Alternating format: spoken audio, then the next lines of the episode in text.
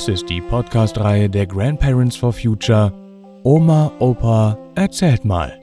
Geschichten für Kinder. Jeden Freitag erscheint hier eine andere spannende neue Folge. Und jetzt viel Spaß beim Zuhören.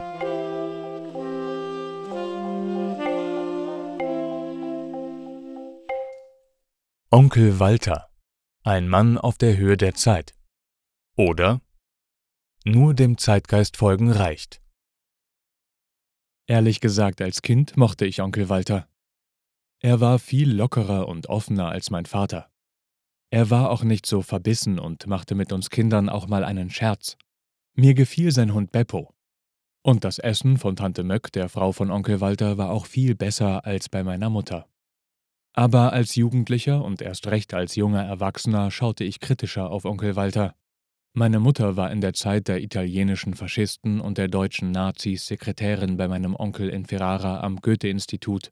Onkel Walter war damals schon mit Tante Möck, der Schwester meiner Mutter, verheiratet und leitete das Goethe-Institut. Meine Mutter erzählte uns auch Geschichten aus ihrer Zeit in Italien. So hatte sie beim Metzger die italienischen Wörter für Dieb und Speck durcheinander geworfen und wollte also 200 Gramm Dieb kaufen. Aber neben dem eher lustigen gab es auch die Geschichte, dass sie für die Paraden des Regimes auch Onkel Walters Gala-Uniform bügeln musste. Ja, Onkel Walter war schon ein Vertreter des Naziregimes in Italien. War Onkel Walter nun ein Nazi oder gar ein Nazi-Verbrecher? Dafür gibt es keine Hinweise, aber er war schon aktiv dabei. Onkel Walter war auf der Höhe der Zeit.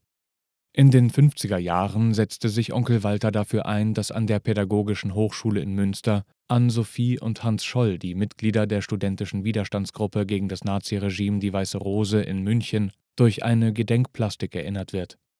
War Onkel Walter jetzt ein aktiver Gegner des Naziregimes, der die Vergangenheit aufarbeiten wollte? Nein. Er schrieb noch immer etwas von Zusammenbruch anstatt von Befreiung. Aber Hut ab, Onkel Walter war jetzt seiner Zeit weit voraus. Die meisten Gedenkstätten sind erst in den 90er Jahren errichtet worden. Onkel Walter baute nach dem Krieg die Pädagogische Hochschule in Münster, die Ausbildungsstätte für Grundschullehrer auf. Da er sich in der Ausbildung von Lehrern einen Namen gemacht hatte, wurde er in einen Fachausschuss des Deutschen Bildungsrates berufen. Der Deutsche Bildungsrat sollte zu Beginn der 60er Jahre die Schulreform in Deutschland voranbringen. Bei einem Empfang traf er damals auch den Bundesinnenminister Hermann Höcherl. Im Gespräch fragte Onkel Walter den Innenminister eher spaßhaft: Werde ich auch überwacht? Und Höcherl darauf: Ei, freilich werden Sie überwacht.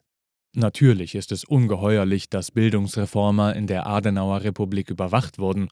Die Bundesrepublik war damals eben noch kein wirklich demokratischer Staat. War Onkel Walter jetzt ein linker Bildungsreformer? Nein, Onkel Walter war nur auf der Höhe der Zeit. Die 68er-Revolte, die Studenten- und Schülerbewegung, die APO, die außerparlamentarische Opposition kam. Sie machte auch vor der Pädagogischen Hochschule, die jetzt ein Teil der Universität war, nicht Halt.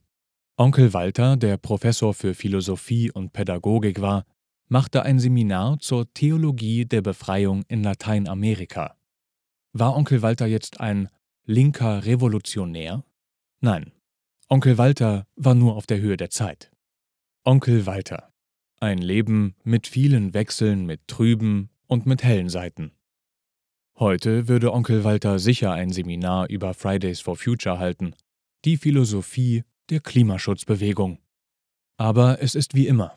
Es reicht nicht mit der Zeit zu gehen, so ein wenig auf der Höhe der Zeit zu sein.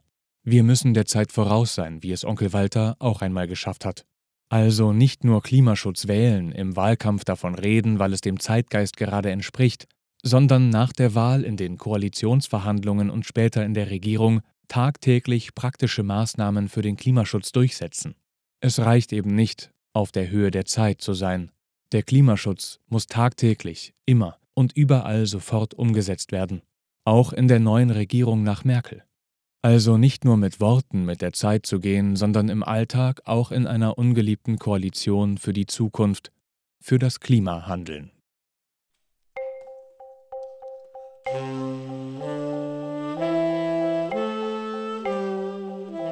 Das war Onkel Walter, ein Mann auf der Höhe der Zeit. Oder Nur dem Zeitgeist folgen reicht. Gelesen von Matti Swieg. Vielen Dank fürs Zuhören und bis nächsten Freitag.